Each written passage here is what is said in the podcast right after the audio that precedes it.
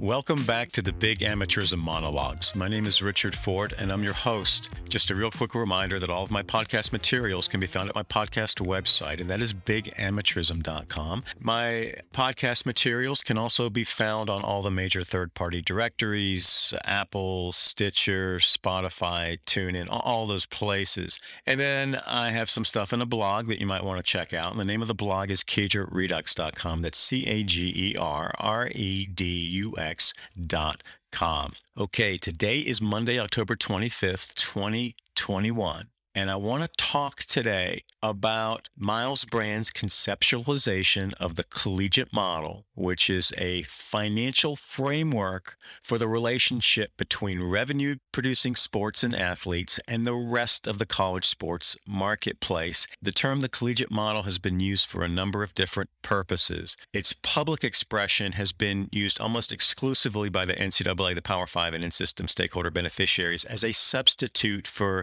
amateurism, a synonym for amateurism. And amateurism has some baggage now. So the NCAA has used the collegiate model. The Commission on College Basketball did that. It was clear they were trying to pivot away from amateurism, even though they were litigating amateurism at the same time in this Alston case. But I'm going to talk about the collegiate model as Myles Brand defined it in his 2006 State of the Association speech, which was the centennial of the NCAA. Brand had been working hard, and his people behind the scenes at the NCAA National Office had been working hard to put together a transformative speech that would justify and reconcile the increasing tension between the professionalized, commercialized products of football and men's basketball at the Power Five level and the intellectual and educational mission of higher education. The title of that speech is The Principles of Intercollegiate Athletics. And the reason I wanted to really talk about the collegiate model in some detail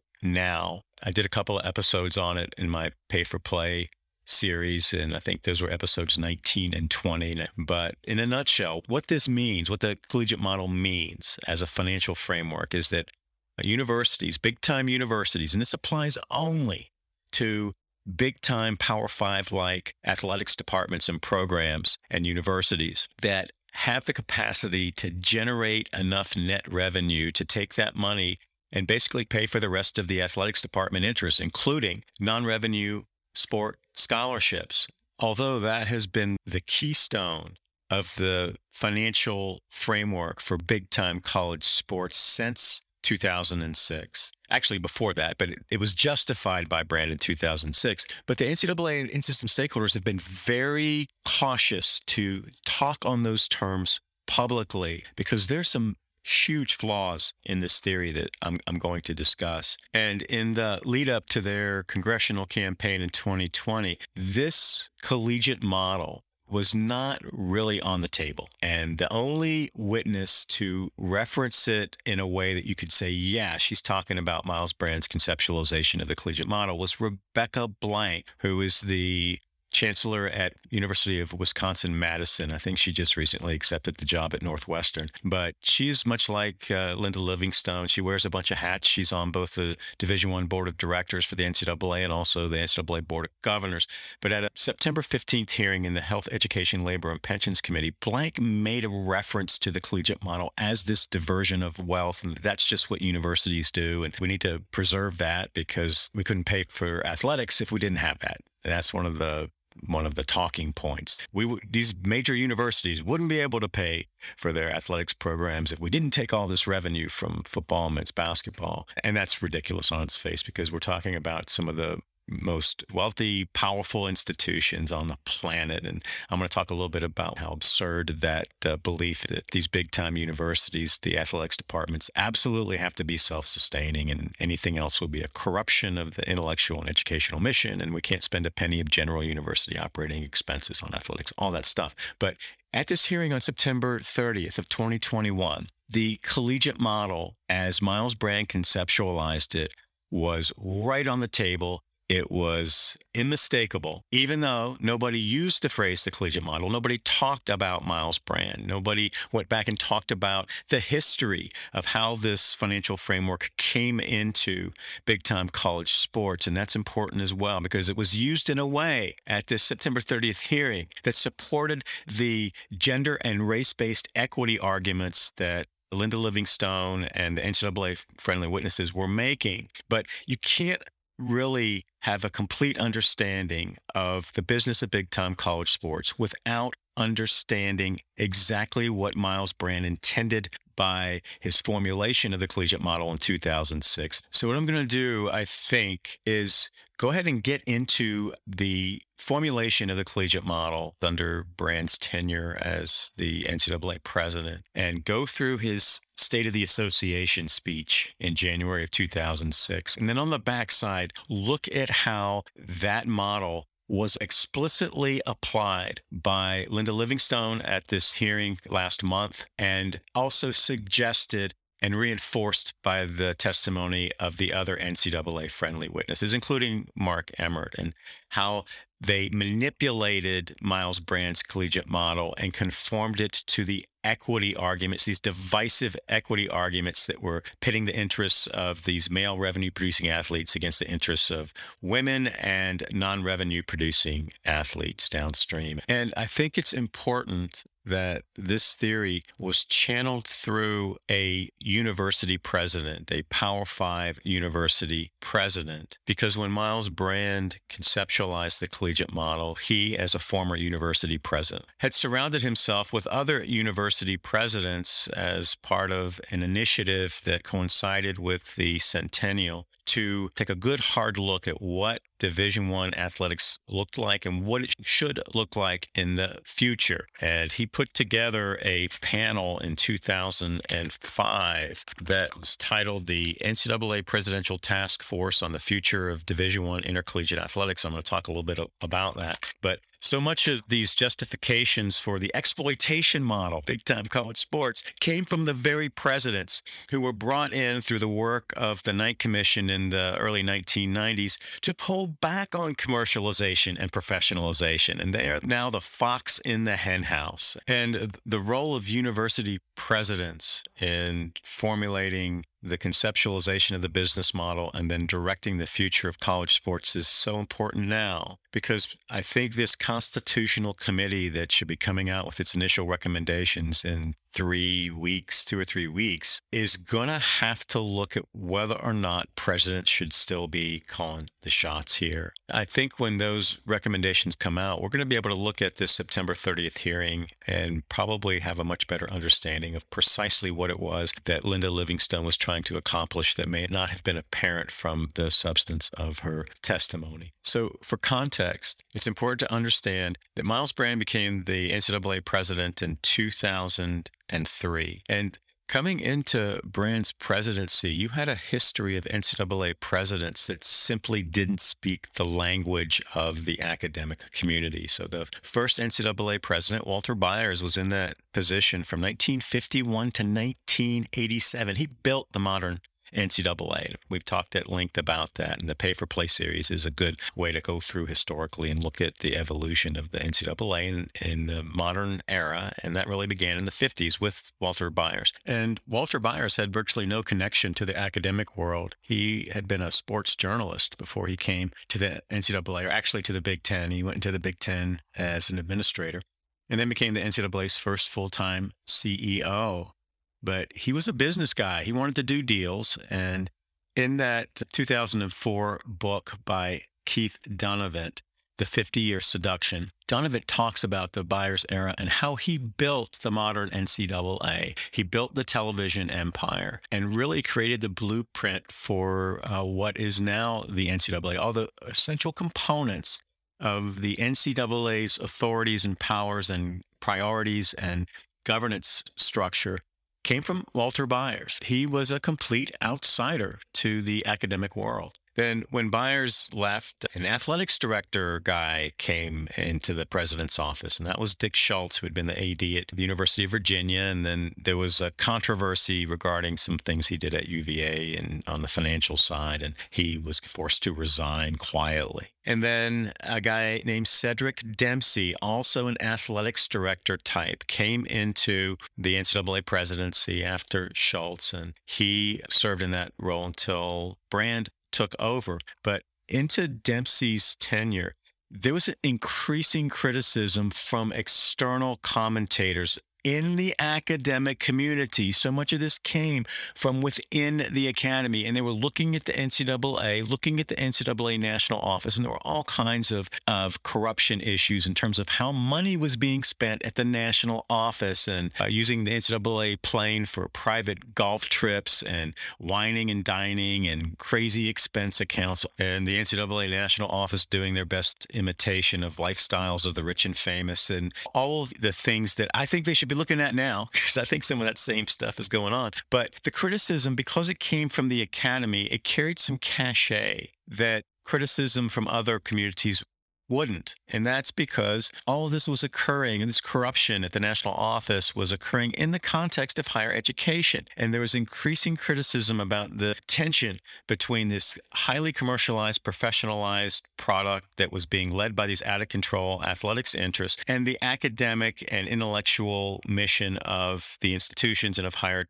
education more broadly. So coming into the early 2000s, when Dempsey was really on the ropes, and there were books being published out of the academic community. The Mellon Foundation was influential in getting some research out. You had the Knight Commission openly criticizing the NCAA National Office. You had individual academicians like Murray Sperber at Indiana writing books, and Andrew Zimbalist at Wellesley. He wrote a book on paid professionals. There were a lot of criticisms of the business structure, and a lot of them revolved around the concern that even though university presidents had come into power at the Board of Governors and Division I Board of Directors level, they really weren't in control of the NCAA National Office. Remember that the Knight Commission's work, its seminal work, came out in 1991, and the perceived cure for all this corruption in big-time college sports was for presidents to assert control and responsibility for intercollegiate athletics. And that gave rise to this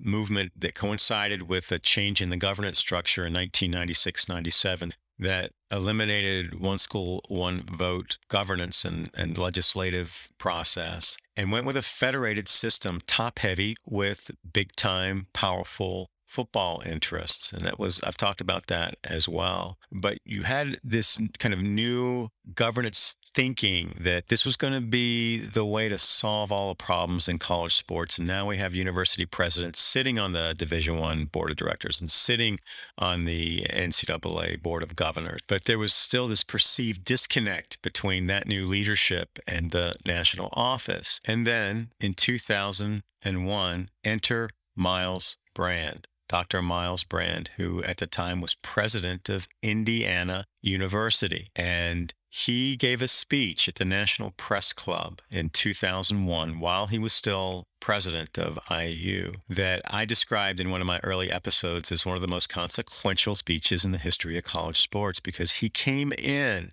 to that speech just having fired Bob Knight, the Indiana basketball coach, who was a legend and who wielded enormous power in Indiana. And many people thought that he was untouchable. He did whatever the heck he wanted to at IU. And if people didn't like it, he just told them what to do with it. And he was just on about his business.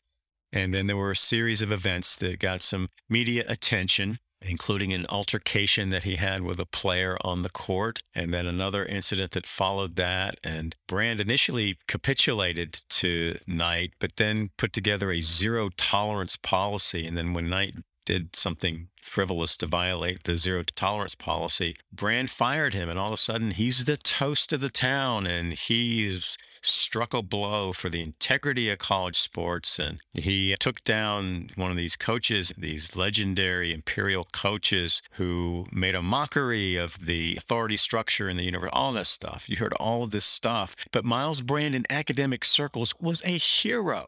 I mean, he was the man in 2001. So he comes into this National Press Club speech, and he was invited to talk there because he had just fired Bob Knight. And I talk about this both in episode 19, and then I think I also talk about this in episode 2 or episode 3. And that is this movement away from the athletics director model in NCAA leadership and into the former university president leadership model. But I think that's one of the most important transitions that's occurred in the modern era of big-time college sports, in large part because the two university presidents we've had, Myles Brand and Mark Emmert, have done more to fuel the commercialization and professionalization of big-time football and big-time men's basketball than any athletic director ever could. And they've done it without any criticism from the academic community. And that is a product, I believe, of this irrational collegiality that exists within the ivory tower, where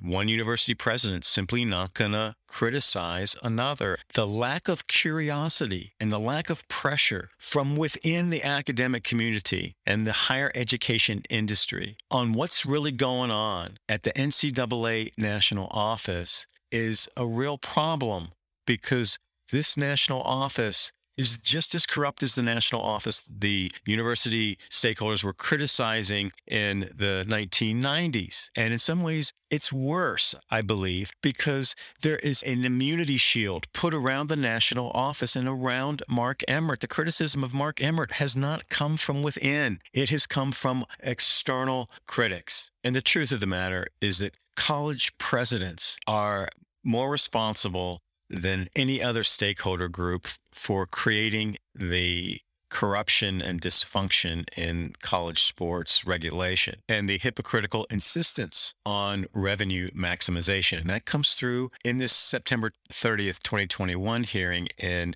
the way that the collegiate model was manipulated and used by Linda Livingstone, Mark Emmert, and then NCAA and Big 12 lobbyists and lawyers. But, you know, Walter Byers in his 1995 book on sportsmanlike conduct, Exploiting College Athletes, which had an expose quality to it, he just came out and said, look, the university presidents, the ones who have been complaining about the integrity of college sports and the integrity of higher education, they're the real problem here.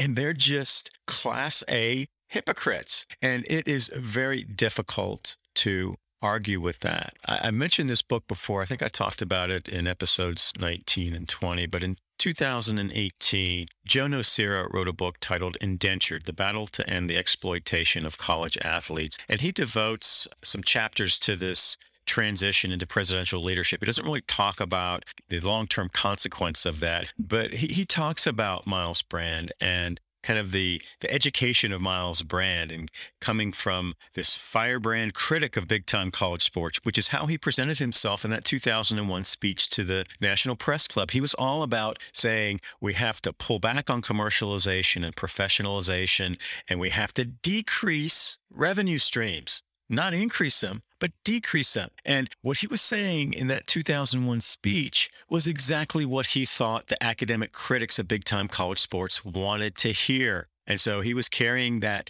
mantle, and Nocera talks about that. He devotes a chapter to it titled The Branding of Myles Brand. And this is a good book. I really like Indentured. This was published after the O'Bannon case, and I think Nocera had a front row seat to that and was talking a lot about the O'Bannon case and some of the themes that developed in that case. And the collegiate model was one of them, but when Nocera talks about the collegiate model, he's talking about really the definitional conflation of the interests of professionalized, commercialized sports with the values of higher education, and that was one component of Myles Brand's conceptualization of the collegiate model. But Nocera doesn't really talk about the financial framework, this massive redistribution of wealth, and he says nothing about the racial component of that transfer. So there really hasn't been much written on that. Actually, I haven't found anything that has been written directly addressing the purposeful formulation of the collegiate model and insinuation into the business thinking of big-time college sports and the racial component of the transfer of wealth from football and men's basketball to downstream largely white beneficiaries. That just hasn't been on the table. But when Nocera's talking about this transition from Cedric Dempsey to Myles Brand, he says, in 2002, they got Dempsey to resign and replaced him early the following year with a favorite son, a university president who had made a name for himself by firing perhaps the most famous coach in all of college basketball, and a man who said all the right things about the need to subsume athletics to a university's academic mission. His name was Myles Brand. Little did they realize that they had just hired the fox to guard the hen house. And Nocera is absolutely right. And in my episode 19, I do a compare and contrast between Myles Brand's 2001 speech before the National Press Club and then a speech that he gave to that same audience in 2006 after he is NCAA president, after he has basically capitulated to increasing commercialization and professionalization of college sports. I use quotes from both of those speeches. I have audio. I went back to the speeches themselves, and you can track them down online. And I pulled some clips to show the obvious, irreconcilable tension between the position that Myles Brand was taking in 2001 while he was still a university president, and then the position he was taking in 2006 when he was launching perhaps the most consequential justification for the big-time college sports business model in college sports history. And they simply cannot be reconciled. He's just on a different planet when he's talking about purposely maximizing revenue in football and men's basketball, when 5 years before he said, we had to decrease revenue streams to preserve the integrity of higher education. I mean, it's just a stunning about-face, and there's been virtually no discussion about that in the academic community. And I think it's important to reinforce, as I mentioned earlier, that at this time, in this 2006 timeframe, when Myles Brand is really putting the finishing touches on this collegiate model theory, he's surrounded by university presidents that are engaged in looking at the future of Division I and really amplifying the message that Brand put out in 2006. And on the race issue, I just want to point something out. 2006 wasn't that long ago, 15 years ago. When you go back and you look at who the actual university presidents were who were sitting on these task forces, who were sitting in the NCAA president's office, who had the ear of Myles Brand, and who were out pontificating in public at every opportunity about the integrity of higher education, the academic and intellectual mission of higher education, the language that the Knight Commission was speaking in the early 1990s that they're not even speaking anymore. They're not talking about academic integrity. They're talking about the integrity of college sports, which means preserving the status quo and preserving the NCAA's compensation limits. But back in 2006, you had these university presidents being mobilized to speak the language publicly of intellectual and academic purity and the values of higher education writ large, while at the same time, they are running interference for Myles Brand's conceptualization of the collegiate model that demanded, that mandated the maximum commercial exploitation of big-time football and big-time men's basketball. Is just a stunning hypocrisy. And that duality that Walter Byers identified early in the game, but that duality has come to define the modern university presidency.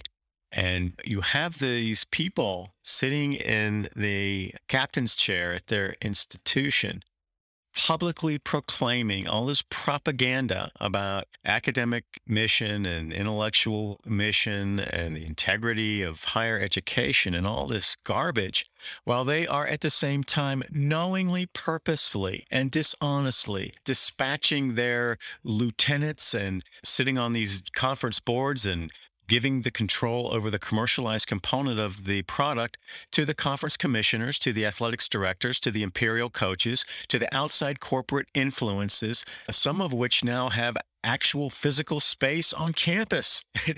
So these university presidents have IMG Sports, and they have ESPN, and they have these shoe companies with physical space on campus to exploit the commercial capacity of big-time college sports, yet they are publicly decrying the commercialization of big-time college sports. And that's not just a problem with the big-time college sports marketplace. It is a problem with higher education. And the garbage that we heard from Linda Livingstone on September 30th of 2021 is really not that different from the garbage that we have heard for decades now. And the garbage that has come from all these task forces and all these commissions and all these independent inquiries that have been controlled by the NCAA one way or another. It is just this internal propaganda machine that just spews out propaganda. And when it comes from the NCAA, some people may be skeptical, but then when it comes from a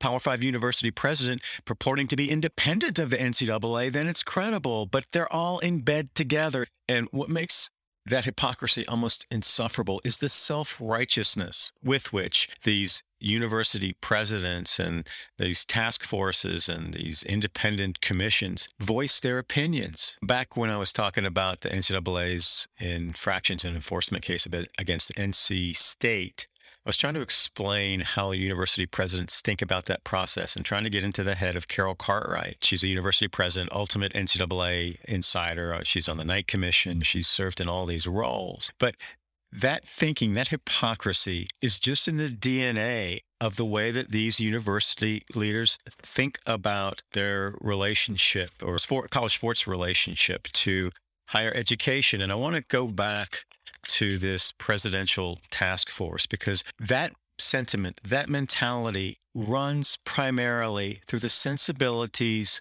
of privileged white educators, privileged white university presidents, mostly men. And that hasn't changed. The rhetoric has changed because the times have changed. But the demographic of the decision makers and the people who are actually running the show here, both in higher education and in college sports, hasn't changed that much. When I was going through the O'Bannon files and looking at all of the documents and the evidence that was presented and reviewing the records on appeal, there were a few things that just from a visual presentation just stopped me in my tracks. And one of them was a page that had grid photos of members of this 2005 NCAA Presidential Task Force on the future of Division I intercollegiate athletics that released its findings in 2006 to coincide with the centennial and was a companion part of Myles Brand's transformative 2006 State of the Association speech. When you look at this page, the whiteness just jumps off of it, and the first page, I think there were like 52 members of this commission. And I'll go through the demographics in a second because I broke that down. But this page that I saw that had the photos looks like it could have been a Chamber of Commerce photo page from the 1950s. Every single person on this page is white, and there are 15 photos, and there are only two white women, one of whom is Carol Cartwright. And then there are 13 white men, one of whom is, wait for it, Mark Emmert. And just the look of that document was just offensive on its face when you think about how these are the people who are brainstorming on how to justify the commercial exploitation of football and men's basketball that have the highest concentration of African-American athletes of any sport in any division, and how to steal that revenue to fund their corrupt national office and then send it downstream to white beneficiaries. These are the people. These are the faces of the people who are complicit in this construction of the business model of big-time college sports. And this is the face of the reality of the business model of big-time college sports. And this is the honest face of that business model. So let me just give you the demographic profile of this 2005-2006 NCAA Presidential Task Force on the Future of Division I Intercollegiate Athletics. There were a total of 51 members. Of those 51 members, 48 or 94% were white, 3 were black. Of those 51, 44 of those were male. So 86% of the participants were men. And then when you break it down, race and gender, white men comprise 82% of that task force. White women, 12% of that task force. There were, those 51 task force members, there were 2 black men and 1 black female. And black women have been excluded from NCAA governance and NCAA decision-making and NCAA policy formulation more so than any other demographic subgroup. And that's why it was even more ironic that the NCAA and their lobbyists and the Big 12 lobbyists brought in an African-American woman from Division II whose interests have zero to do with the collegiate model or the big-time college sports marketplace, but they brought in an African-American woman as the face of the interests that the NCAA was promoting. And it's just, it was fundamentally dishonest to the extent they were suggesting that that is a representative voice in NCAA governance or decision-making. But in the rooms that matter, this is the kind of demographic that you see. And in late 2019, heading into the Senate campaign in 2020, when the NCAA and Power Five were trying to eliminate the athletes' rights movement through all these federal protections and immunities, the most important rooms were filled with largely men and mostly white men. So I've talked in other episodes about this meeting that occurred in December of 2019 as the NCAA and Power Five were trying to formulate their campaign in the Senate. And there was a meeting, I think it was on December 10th, and there were 15 people who attended. They were Power Five only, Power Five conference commissioners, Power Five presidents, some athletics directors, I think. So you had a total of 15 people at this meeting. There wasn't a single woman, not one. And I think 12 or 13 of the 15 were white. So it was a white male meeting for all intents and purposes. And that is the world that exists at the decision-making level, at the most important tables in all college sports. That's what it looks like. And at that meeting, the Power Five power players basically didn't want Mark Emmert to be the messenger for this campaign in the Senate because he was just pissing people off left and right, and his ego was running roughshod over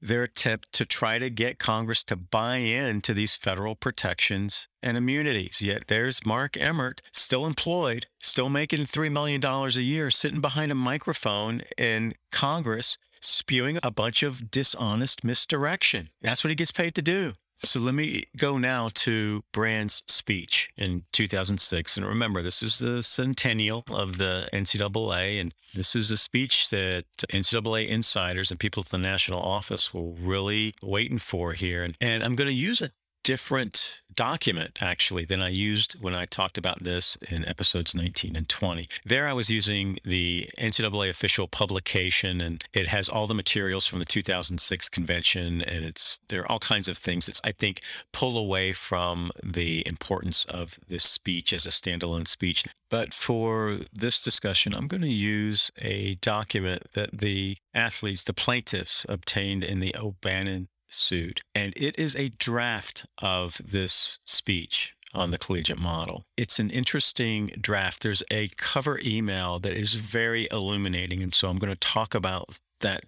too to set the context and how this concept, this model of revenue maximization and then taking that money and sending it downstream, how that component of this speech was so important to the NCAA behind the scenes. But the way that this speech is put together, it's the final speech. It was sent out the day before the speech was delivered to a select group of NCAA executives whose primary jobs were to work with the NCAA's champions and corporate partners and licensees to maximize revenue, really from the March Madness contract. That's all they had. And so this is really revolving around the NCAA national office's money. But the theoretical underpinnings of the collegiate model as a financial model also apply to football. This draft is written like a teleprompter speech. And it's interesting because you have these bullet points, and then you have these purposeful pauses, and then you have purposeful emphases, either underlined or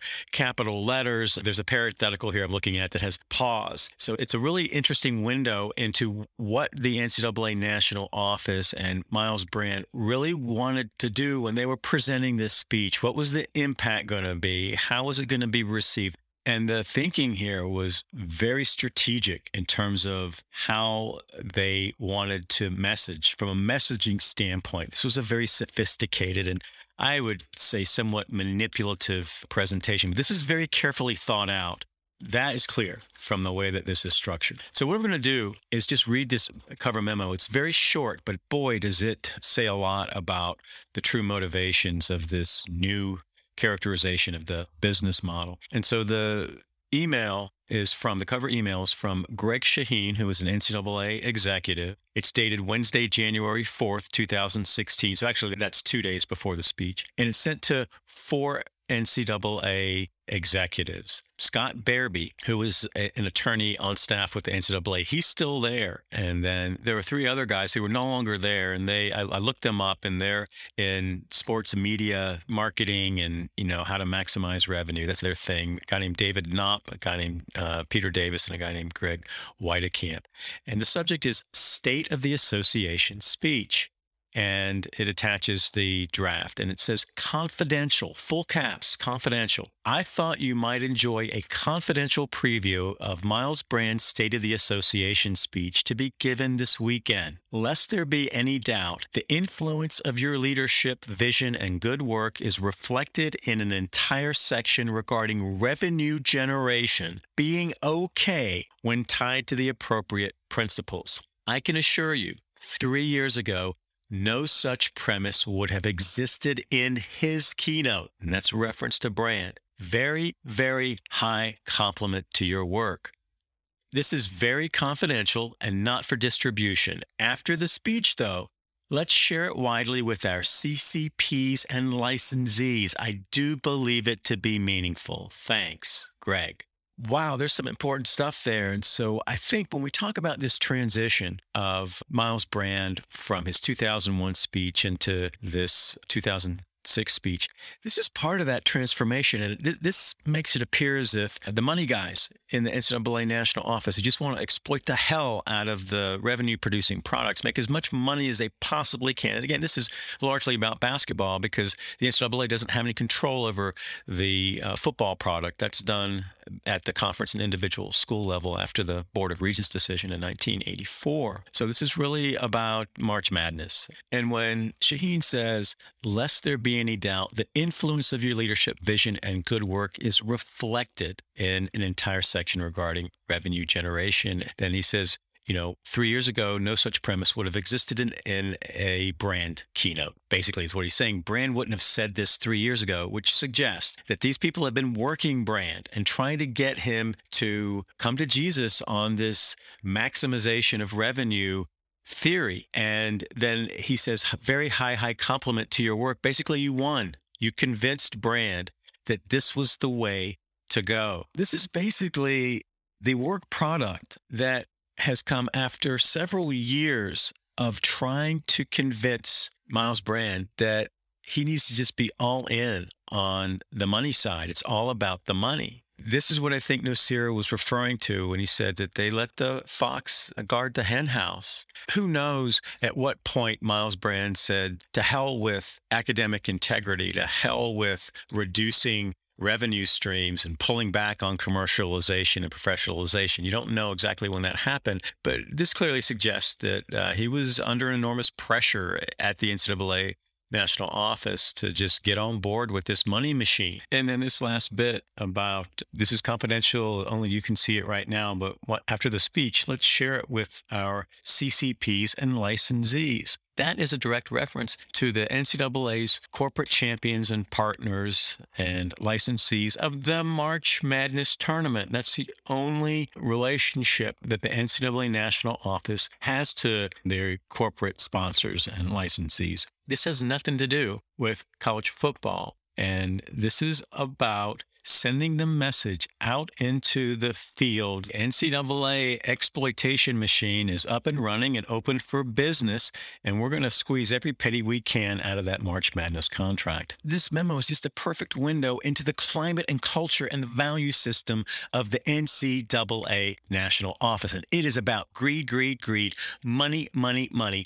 They're not copying the institutional interests. They're not copying university presidents. They're not copying Title IX coordinators. They're not copying the Chronicle of Higher Education. They're copying the people who helped put this ideology into a philosophy that could justify to the outside world the naked, unapologetic exploitation of a labor pool comprised largely of African-American men, and then shoving money downstream to enough downstream beneficiaries to make it appear as if that maximization passes the blush test in the nonprofit world. And that's really what Myles Brand's speech is all about. So that's the context. And now when we get into the substance of this speech, Brand does a few things. He talks about the history of the NCAA, which you would expect at the centennial celebration. And then he devotes a couple of pages to just meaningless presidential speak, fluffy stuff that you really aren't sure what it means. But then he goes on to try to articulate the definition of the collegiate model.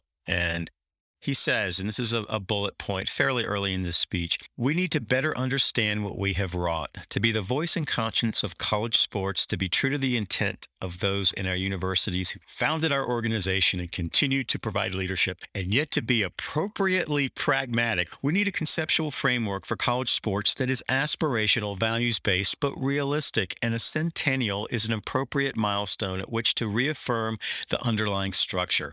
I have been calling this framework, quote, the collegiate model of athletics. All right. And then Brand gets right to it. He says, there are three key principles that constitute the collegiate model, namely ones that pertain to the participants, the contests, and the enterprise as a whole. Principle number one. Those who participate in intercollegiate athletics are to be students attending a university or college. And that's just an ode to the student athlete. And he gets into a bunch of fluffy descriptions of the student athlete and the importance of it and the value system of big-time college sports. And he says, principle number two, intercollegiate athletic contests are to be fair, conducted with integrity, and the safety and well-being of those who participate are paramount. And that second component really talks about the competitive advantage, disadvantage markets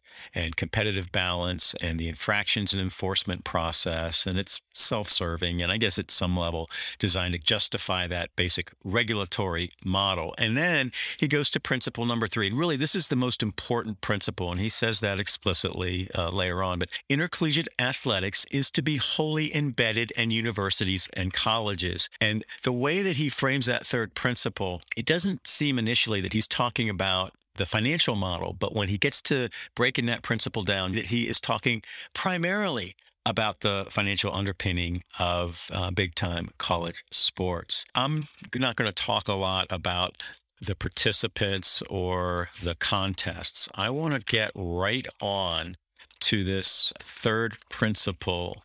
And let's see, I'm flipping pages here. All right, here we go. Principle number three.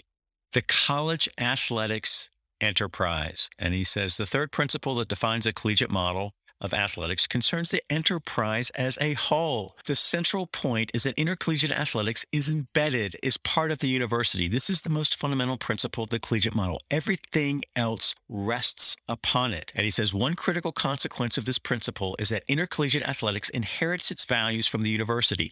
The same values that underlie the modern American university and college ought to underlie their athletics program. So let's stop right there, because this is, I think, what Nocera was talking about in his discussion of the collegiate model in Indentured in his 2018 book. And this is the way that Brand conceptualized the reconciliation of the tension between the commercialized, professionalized athletic product at big-time football, men's basketball universities, and then the academic mission and the intellectual education mission of the institutions and higher education more broadly. And what he did at the definitional level was to say that athletics was inherently educational, and that because the athletics component inherited its values from the university, then those two things were inseparable, which basically brought together at the definitional level these two forces that to the outside world seem to be operating more in tension than in harmony. But that was a predicate to getting to this financial model. And that is that at the philosophical level, there's no distinction. We have one big happy amateurism family that can coexist under the umbrella of higher education. And then Brand pivots to this broad discussion of diversity and inclusion and gender equity. And then he invokes this Division I task force, this presidential task force, and the importance of presidential leadership. And I think he may be using those things a little bit as a shield here as he transitions into this financial model for big-time college sports. And he says, let me return to one final major issue that pertains to the third principle of the collegiate model, namely the underlying financial structure of intercollegiate athletics. There is a significant misunderstanding, not only of the financial model for athletics, but how it mirrors the approach for the rest of higher education. He then goes on to explain that universities, and this is just a feature of higher education writ large, universities attempt to maximize their revenues and redistribute those resources according to their educational mission. Universities are not-for-profit corporations, and as such, they do not generate profits, and he underlines profits for private owners or shareholders.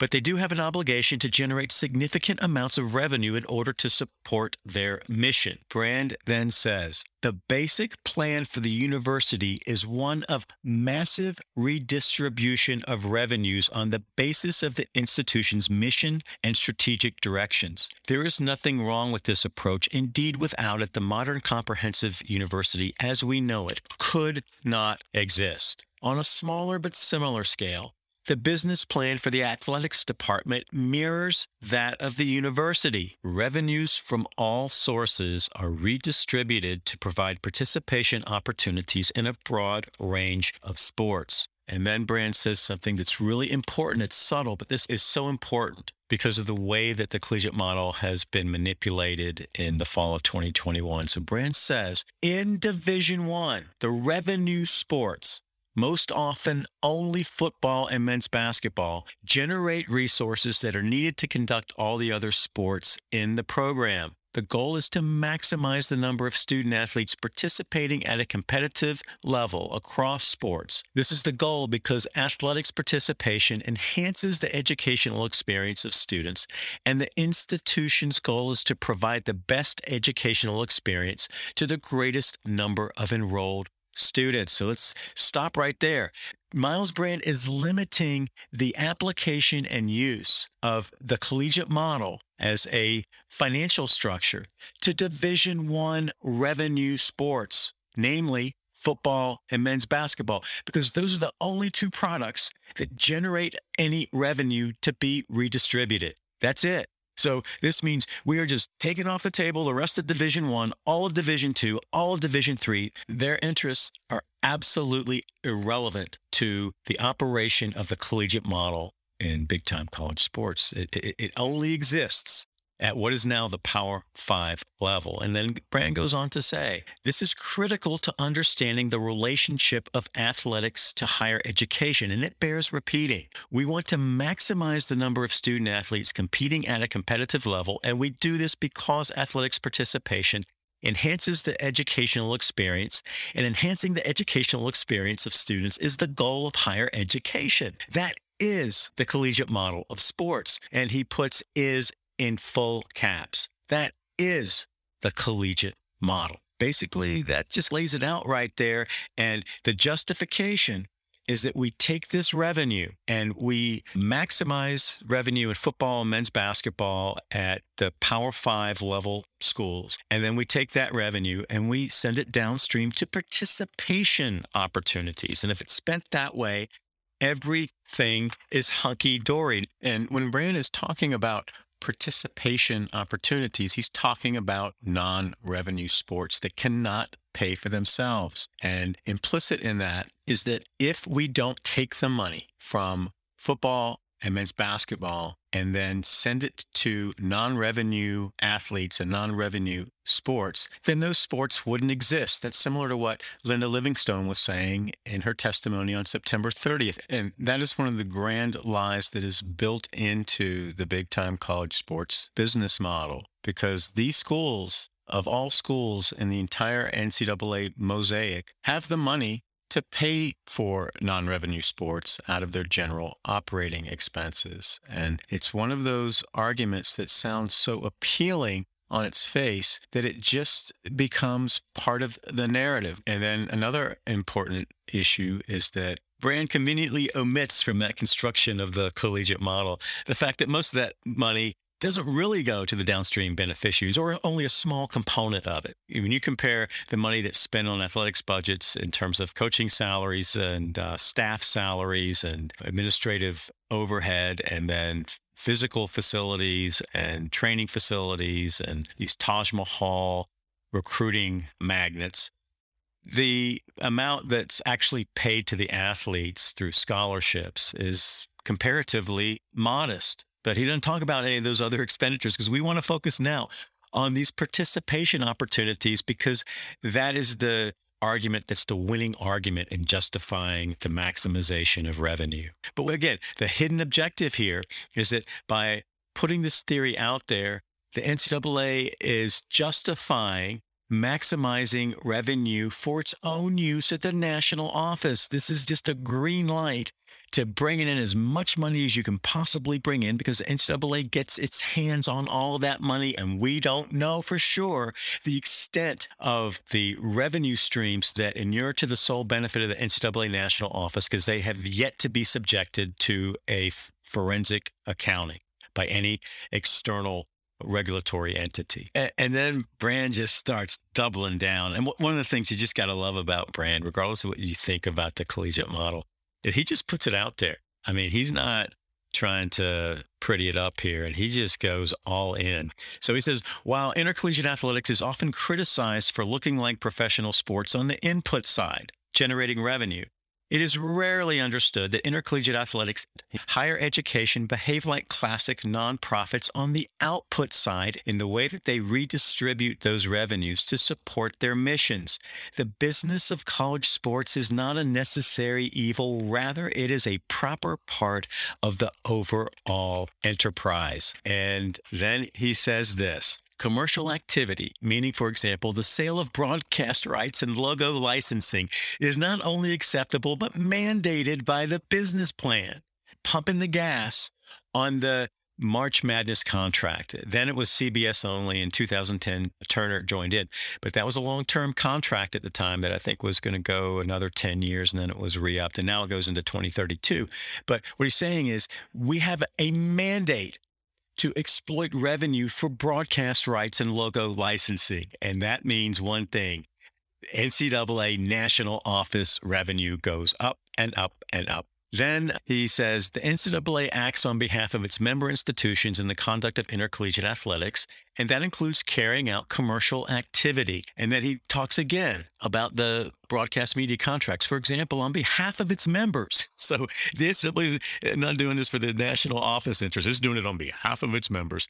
The NCAA negotiates and manages broadcast media contracts for its postseason championships. The NCAA has an obligation derived from its members to maximize the revenue from these contracts and to manage them following the best business practices. So all this money that the national office is going to be pumping in for itself and then grabbing as much of it as they can, they're doing that for the member institutions. And this ties into what happened at that September 30th hearing just last month and what's going to happen with this constitutional committee. And that is, we need to have this money to send to enough downstream beneficiaries to keep them happy enough, dependent enough, and compliant enough to make them think that this whole thing makes sense. That's an important part of this whole charade. And that's what Brand was trying to communicate there. Yeah, we're just going to do this for the membership. And if it just so happens to mean that we have a couple $100 million extra through our next contract with CBS Turner, then so be it. Just coincidence. And then he says, in the past and indeed currently, there's some ambivalence about business issues. To some extent, it is felt that it is improper, not quite right, for the NCAA to be engaged in business activity. Amateur sports should be above all that. Athletics departments need the revenue, but working too hard to generate revenue somehow taints the purity of college sports. And then we have my favorite part of this whole speech. And in this document, there is a bullet point that has a parenthetical that reads, pause for emphasis. So Brand's supposed to pause here. He's swinging for the fence here. And he says, nonsense. This type of thinking is both a misinterpretation and a misapplication of amateurism. Amateur defines the participants, not the enterprise. There is my pause for emphasis. Let me read that again. Amateur defines the participants, not the enterprise. That is just breathtaking. And that is the profound hypocrisy that I think led a unanimous United States Supreme Court in its analysis of the NCAA's conceptualization and use of amateurism to say, no, we're not buying it anymore. You got some mileage out of the Board of Regents dicta from 1984, and you've been very successful at using this amateurism argument to have your way as a national regulator. But we're done with that, and this is not going to be an immunity shield from antitrust liability. That's just a breathtaking way of thinking about the world. So the enterprise can be professionalized. We want an NFL product for big-time college football. We want an NBA product for Division I, high-level Division I men's basketball. But we're going to define the participants as amateurs. So there you have it. In one sentence, one short declarative sentence, the hypocrisy of big-time college sports. And then Brand goes on to talk about the fact that under this model, athletics departments, these high-level Power Five-like athletics departments should be fully self-sustaining, and they shouldn't have to rely on subsidies from the university. And that's where this comes from. And this is a belief that exists only in the high-level Power Five type schools and conferences, because those are the only products that generate enough revenue for this theory to make any sense at all. The rest of the NCAA, really from the group of five down into the FCS category and parts of lower level Division I that don't even play football, for example, and then all of Division II, all of Division III, those products are underwritten from general university revenues, and then they are budgeted, the expenses and the revenues, as general university expenses. They don't segregate everything into the athletics department budget because all that money comes from the university. They may have a separate athletics budget like any department would have, but they don't expect that those athletics departments are going to be self-sustaining because they lose money. There's not a product that makes money. And that is another problem with the way that Linda Livingstone and the NCAA friendly witnesses conflated the interests of the big-time college sports marketplace and the revenue generation component of the collegiate model with the interests of Division II and Division III. It's a ridiculous conflation, but that was the argument they wanted to make to try to manipulate these particular decision makers in Congress. And then Brand closes out his speech with some very eloquent language on college sports and the future of college sports. But between the bookends, the president's speak bookends that Brand puts forth in that speech is a darkly cynical business model. And I want to come back to that phrase that Myles Brand used when he was talking about how universities operate at the financial level. He said, universities engage in massive redistributions of revenue, and that athletics departments should operate the same way. And in this formulation of the collegiate model of intercollegiate athletics, what this amounts to is the massive regressive redistribution of revenue from black laborers to white beneficiaries. That's the long and short of it. That's what it means. And until people hear discussions about the business model, like the one that occurred in this hearing on September 30th of 2021, and make that association, nothing's going to change. And this is perhaps the most essential component of the business model and the way that the in-system stakeholders and decision makers think about college sports.